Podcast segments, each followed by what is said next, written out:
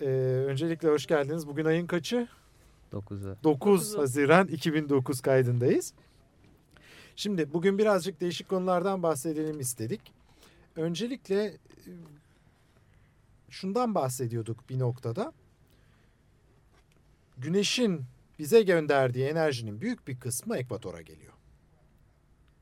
Ve bu ekvatora gelen enerjinin yarısı atmosfer, yarısı da okyanuslar vasıtasıyla kuzeye taşınıyor dedik. Şimdi bu kuzeye taşınma okyanuslar vasıtasıyla nasıl oluyor? Kuzeye veya güneye. Kuzeye Kutuplara. veya güneye tabii. Kutuplara diyelim. Biz kuzeyde yaşadığımız için alışmışız hep kuzey kuzey deyip duruyoruz. Esasında kutuplara da evet Murat haklı. Ha bu arada evet tanışalım tekrar Murat, Merhaba Murat ben. Berna, Merhaba. Tuğba, Merhabalar. Tufan. Merhaba. Şimdi e, evet nasıl taşınıyor kutuplara? Rüzgarla öncelikle havada. Tamam o- onu geçtik. E, okyanuslarda nasıl taşınıyor? Okyanuslarda da dip Sıcak ve akıntılarıyla. su, soğuk suyun. Yüzeyden ve dipten Hareketli. akıntılarla. Daha Niye, doğrusu niye akıyor peki bu dipten? dipten akmasının sebebi e, soğuk su ağır olduğu için dibe çöküyor. E, sıcak su da hafif olduğundan yukarıdan akıyor. Şimdi e, sadece sıcaklık soğuklukla mı alakalı bu? Tuzlulukla tabii, da alakalı. tuzlulukla. Tuzlulukla da alakalı. Peki bu akıntıya ne diyoruz o zaman biz? Termo- Termo- termohalin. Termohalin evet. Yani e, hem, Hem sıcaklığı sıcaklığa bağlı hem hem de- tuzluluğu ilgilendiren bir konu. Peki şimdi nerede daha tuzlu bu su? Bu Ne? d- sınav yapıyor gibi oldum ben burada ama neyse. Evet nerede daha tuzlu? Kuzey kutup kutuplara yakın daha tuzlu olması lazım. Çünkü orada e, Daha soğuk su var ama buharlaşma daha fazla ekvatorda. Ha, buharlaşma ekvatorda daha fazlaysa nerede daha tuzlu olur? Ekvatorda. Ekvatorda. tamam. Kutuplarda daha Şimdi- tuzlu. Ama ne biçim sınav yapıyorum değil mi? Böyle. Şimdi e, ben size daha temel bir şey sorayım. Boğaz'da akıntı ne yöne? Boğaz akıntı Karadeniz'den Marmara'ya doğru. Onu, onu ezbere. Bunu ortaya attığım zaman boğaz balığı gibi oltaya nasıl geliyorlar? Tek bir yönde değil. Tek bir yönde değil. Tabii aşağı Evet. altta da Yüzeyde kuzeyden güneye, Karadeniz'den Akdeniz'e, alttan da Akdeniz'den Karadeniz'e akıntı var. Çünkü net bir akıntı olacak olsaydı Karadeniz'in hani seviyesinin yükselmesi gerekiyordu. azalması Azalması gerekirdi. gerek. Ya da azalması bir şekilde. Şimdi Ama e, zaten Karadeniz e, daha e, yüksekte bildiğim kadarıyla. Biraz az bir şey daha yüksekte. az bir şey daha yüksekte olmasının temel sebebi devamlı soğuk suyla besleniyor. Evet. Beslendiği miktar fazla olduğu için. Ege. Deniz'den de çok fazla buharlaşma oluyor. Hı hı. Bu yüzden herhalde. Şimdi e, peki bu hani temel sorumuz hangisi daha sıcak?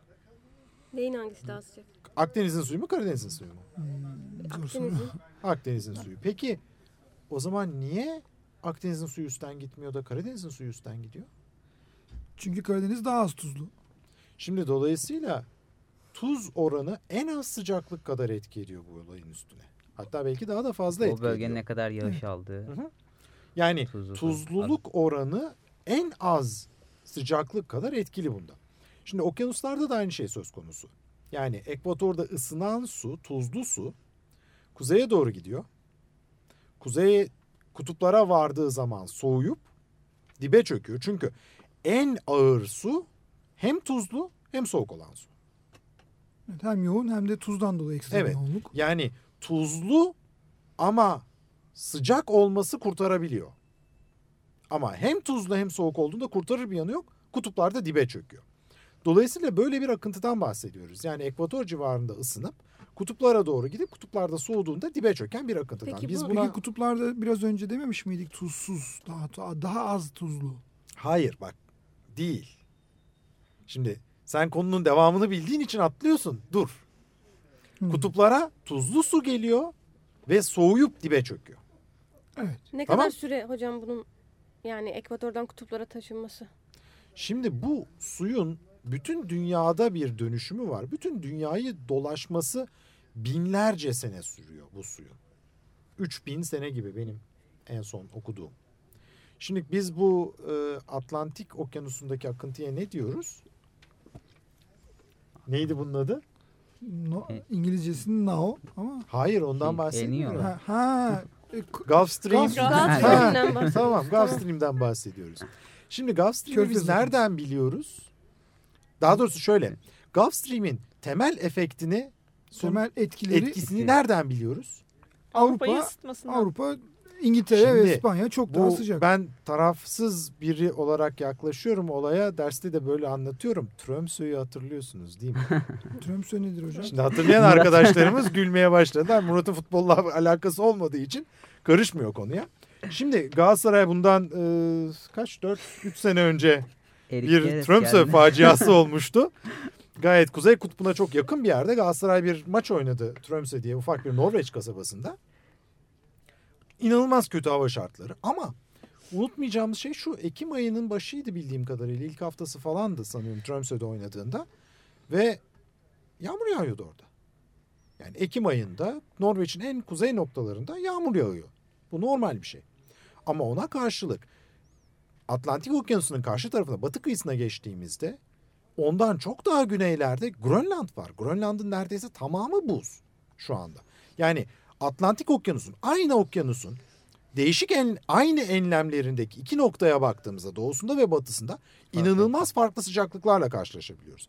Bunun tabi, temel sebebi de bu sıcak su akıntısının Avrupa tarafından gidip soğuk su olarak Amerika tarafından dönmesi. Dolayısıyla bu sıcak su akıntısı Avrupa'yı ısıtıyor ve Tamam. Amerika'yı soğutuyor demeyeyim. Yani orayı ısıtmıyor. Şimdi bu sıcak su akıntıları son derece önemli nesneler. Isının ekvatordan kuzeye transferi açısından. Ve güneye. Kuzeye ve güneye. Yani kusura bakmayın ben kuzeyde yaşıyorum. Kutuplara Hep diye. kutuplara. Şimdi bunda şöyle bir olay var. Bu akıntı gidecek olsa ne olur sorumuz var temelde. Bunu da Akıntı Kutuplar olduğundan daha soğuk olur. şimdi dur bu bu herkesin çok rahat bileceği neydi o filmin adı? Dide yaptı. Dide yaptı, Yarından. sonra. Yarından sonra. Şimdi onda çok e, inanılmaz bir olaydan bahsediyor. Bu kutup Evet. akıntısı bir anda duracak olsa ne olur? Bu kutup akıntısı durur mu olur mu böyle saçmalık olur. demiyoruz. Bu oluyor. Olmuş. Olmuş. En Nasıl önemli olmuş? örneklerinden bir tanesi geçtiğimiz bundan en son yaşadığımız buzul çağı yaklaşık 20 bin yıl önce sona erdi. 20 bin yıldır iklim yavaş yavaş yavaş yavaş ısınmakta. Yalnız bu ısınma tam ciddi bir şekilde başladığı noktada yaklaşık 12 bin sene önce günümüzden birden inanılmaz bir soğuk dönem yaşamışız. Yani her şey gayet güzel ısınırken birden hava soğumuş. Ve bu soğuma 1500 sene sürmüş. Az buz bir zaman değil. Yani Bunu çok, da çabuk, ne- çok çabuk soğuyup 1500 sene boyunca soğuk hava. Evet devam yani yaklaşık bir 10 yıl. 20-30 sene mertebesinde normal günümüz sıcaklığından buzul çağına gidip 1500 sene öyle kalmış. Yani çok ani bir iklim değişikliği. Evet bu ciddi ani bir iklim değişikliği ve bu iklim değişikliğinin başında ve sonunda deniz seviyesinde de inanılmaz değişiklikler oluyor. 50 metreye yakın değişiklikler oluyor bu zaman zarfında yani 20-30 senede deniz seviyesi 50 metre fark edebiliyor. E, bu bir- birçok e, kara parçasının su altında kalması Evet zaten falan bu gibi. Karadeniz'in bir göl olmaktan çıkıp bir iç deniz da- daha doğrusu deniz olmasının temel sebebi bu erime yani ha bir de bu döneme çıkışı. genç Dryas dönemi deniyor. Young- Çok Younger Dryas. Ya- çok tercümesi garip Adamın- oluyor. Adamın Dryas- soyadı değil mi Young? Hayır hayır hayır bu bir bitki Evet. Dryas octopetala diye. Hmm. Ben de biyolog değilim hani atıyorsam yanlış söylüyorsam kusura bakılmaya. Ee, bu bitkiyi genelde bir yerlerde yani ancak kutup dairesinde evet. bulabiliyoruz.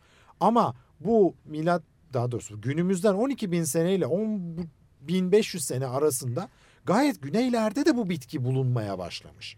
Dolayısıyla o bitkiden adını alan bir dönem var. 12 bin seneyle 10.500 sene arasında. Ve burada inanılmaz bir soğuma olmuş. Buzullar neredeyse hani İstanbul demeyeyim ama bayağı ciddi güneye inmiş. Yani Almanya'nın büyük bir kısmı buzulla kaplı. Ve öyle az buz değil yani bir kilometre yüksekliğinde Evet. buzullarla kaplı. Bir hatta fazlası 2-3 kilometre bayağı ciddi buzullardan bahsediyoruz. Bunun temel sebebi de çok fazla derinine gitmeyelim. Bu Gulf Stream dediğimiz okyanus akıntısı. durması. Akıntının durması. Bu akıntı durduğu zaman Avrupa'nın kuzeyi buzul çağına giriyor. Bu Gayet yine basit. kararlı bir nokta mı oluyor hocam? Yani Şimdik ne Hani- yönden kararlı? yani daha önce bahsetmiştik ya bu iklim değişikliğiyle ilgili e, şeylerde hani dünyanın belli kararlı noktaları Tamam oluyor anladım. gibi. O, onları gelecek hafta konuşacağız inşallah. Ha, tamam. Dur valla hani kovalıyor değilim seni de. Gelecek haftaya o konu. Şimdi dolayısıyla bu akıntılar, akıntıların yer değiştirmesi, atmosferle bunların etkileşimleri ciddi olarak dünyanın iklimini belirliyor. Bu iklimi belirlemede bir tane çok ilginç akıntı, daha doğrusu olay var diyelim akıntı değil.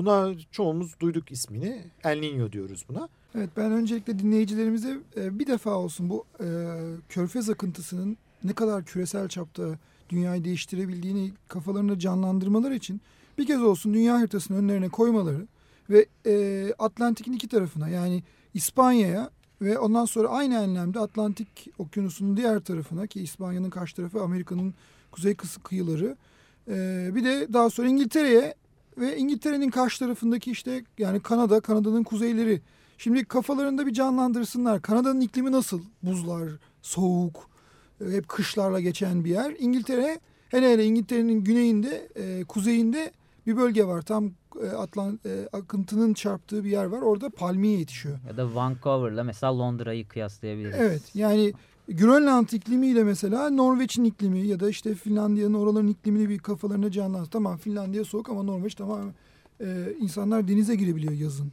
Ama Grönland tamamen buzlar altında. Metrelerce 40-40 metre 50 metre buzlar altında en düşük yerleri. Dolayısıyla e, arada inanılmaz bir iklim farkı var ve bunun tek sebebi de körfez akıntısının ekvatordan gelip e, tabiri caizse bir nevi e, o Avrupa kıyılarını yalayarak ısıyı oraya bırakması. Şimdi ben e, düzeltmeyi notlara bırakmayayım. Burada yapayım. Vancouver'la alakası yok. Vancouver batı tarafında, öbür tarafta. Amerika'nın. Vancouver'ın iklimi neredeyse tamamen Londra gibi. Çok gayet benzerler. Çünkü Pasifik'te de aynı etkilerden söz ediyoruz. Yani Amerika'nın e, doğu kıyısıyla batı kıyısı arasında da benzer sıcaklık farkları var. Yani bu Amerika'nın doğu kıyısından bahsediyoruz. Amerika'nın doğu kıyısının serin, Avrupa'nın batı kıyısının ona göre çok daha sıcak Tamam, olmasında. Evet, Ben bir şey sormak istiyorum hocam. evet. Buyurun efendim. Bu e, akıntının durması durumunda dedik biz. E, bu akıntı nasıl durur peki? Şimdi bu akıntı esasında geçmişte nasıl dururla günümüzde nasıl durur iki farklı konu. Yani geçmişte 50 sene, 30 sene mertebesinde bu akıntı çöktü. Ve e, Avrupa ve Kuzey Amerika ciddi bir buzul çağına girdi 1500 sene. Bunun çökmesinin genelde kabul gören sebebi Amerika'nın ortasında o zamanlar bunların hepsi dediğimiz gibi birkaç kilometre kalınlığında buzla kaplı ve bu buzlar eriyerek ortasında büyük bir tatlı su gölü oluşturuyor. Ve bu tatlı su gölü bir noktada patlayarak Atlantik Okyanusu'na akıyor. Yani denizle olan bağlantı kısmı çöküp Evet. buzun Bu gölün suları Atlantik Okyanusu'na akıyor. Şimdi bu Atlantik Okyanusu'na akan su da temelde hem tuzsuz hem soğuk. Oradaki bütün dengeleri değiştiriyor. Yani tuzlu ve sıcak suyla tuzsuz ve soğuk suyu karıştırdığın zaman ne olacağını tahmin bile edemiyoruz. Daha doğrusu tahmin edebiliyoruz en azından. Bu akıntıyı bozuyoruz. O kesin. Bundan işte 12 bin sene önce olmuş olan bu. Ama şu anda ne oluyor ve nasıl oluyor bu daha değişik bir konu. Çünkü şu anda bizim kuzeyde iki tane çok büyük tatlı su miktarımız var. Ve bu iki tane tatlı su miktarının bir tanesi Grönland'da saklı buz olarak, öbürü Kuzey Buz Denizi'nde saklı buz olarak.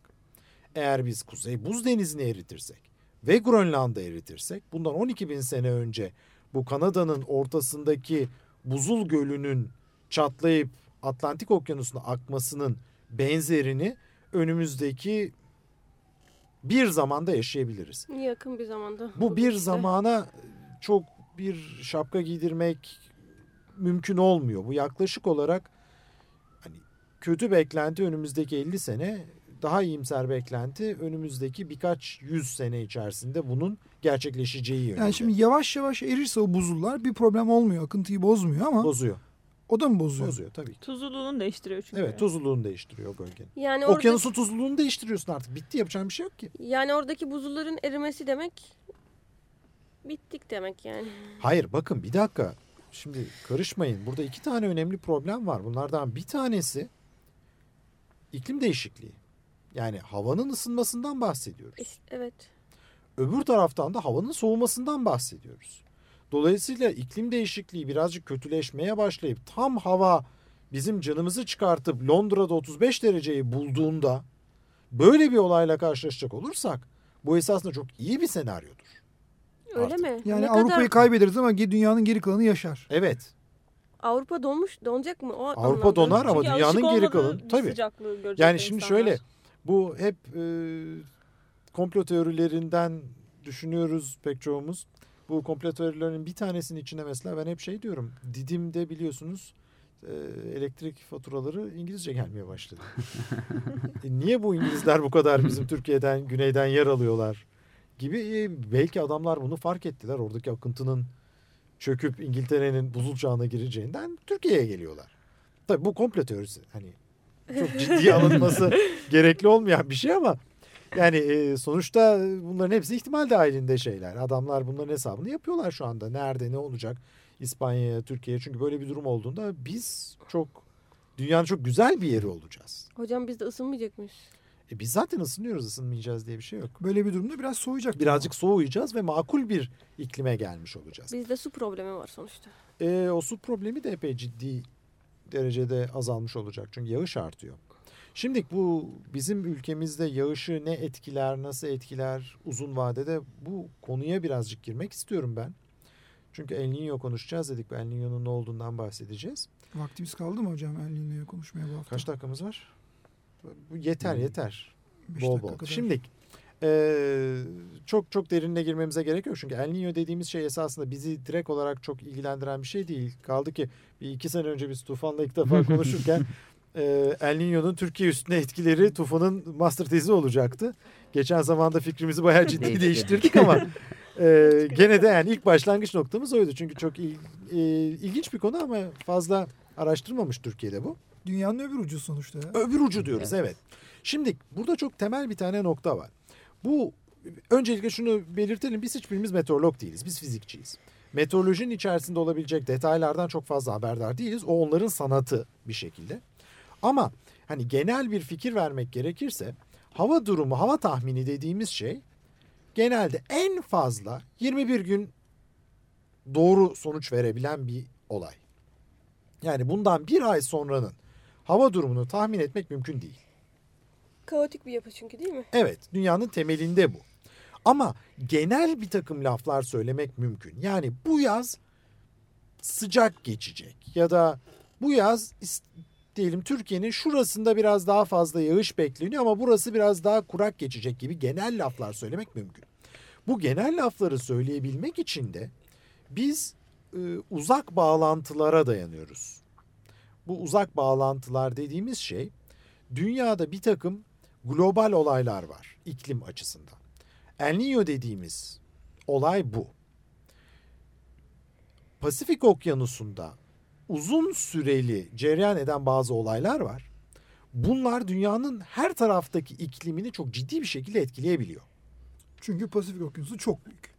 Şimdi Pasifik Okyanusu'nda olan bu El Niño ne? El Niño dediğimiz şey esasında gayet e, sık rastlanan hatta 300-500 senedir ölçülebilen, görülen e, akıntılardaki bir değişiklik. Normalde neler oluyor? El Niño olduğu zaman neler oluyor? Şimdi normalde okyanus akıntısı Pasifik Okyanusu'nda doğudan batıya doğru yani Güney Amerika'dan Avustralya'ya doğru. Bu okyanus akıntısıyla beraber yani okyanusun üstündeki sular doğudan batıya doğru gidiyorsa okyanusun altından da soğuk su çıkıyor demektir.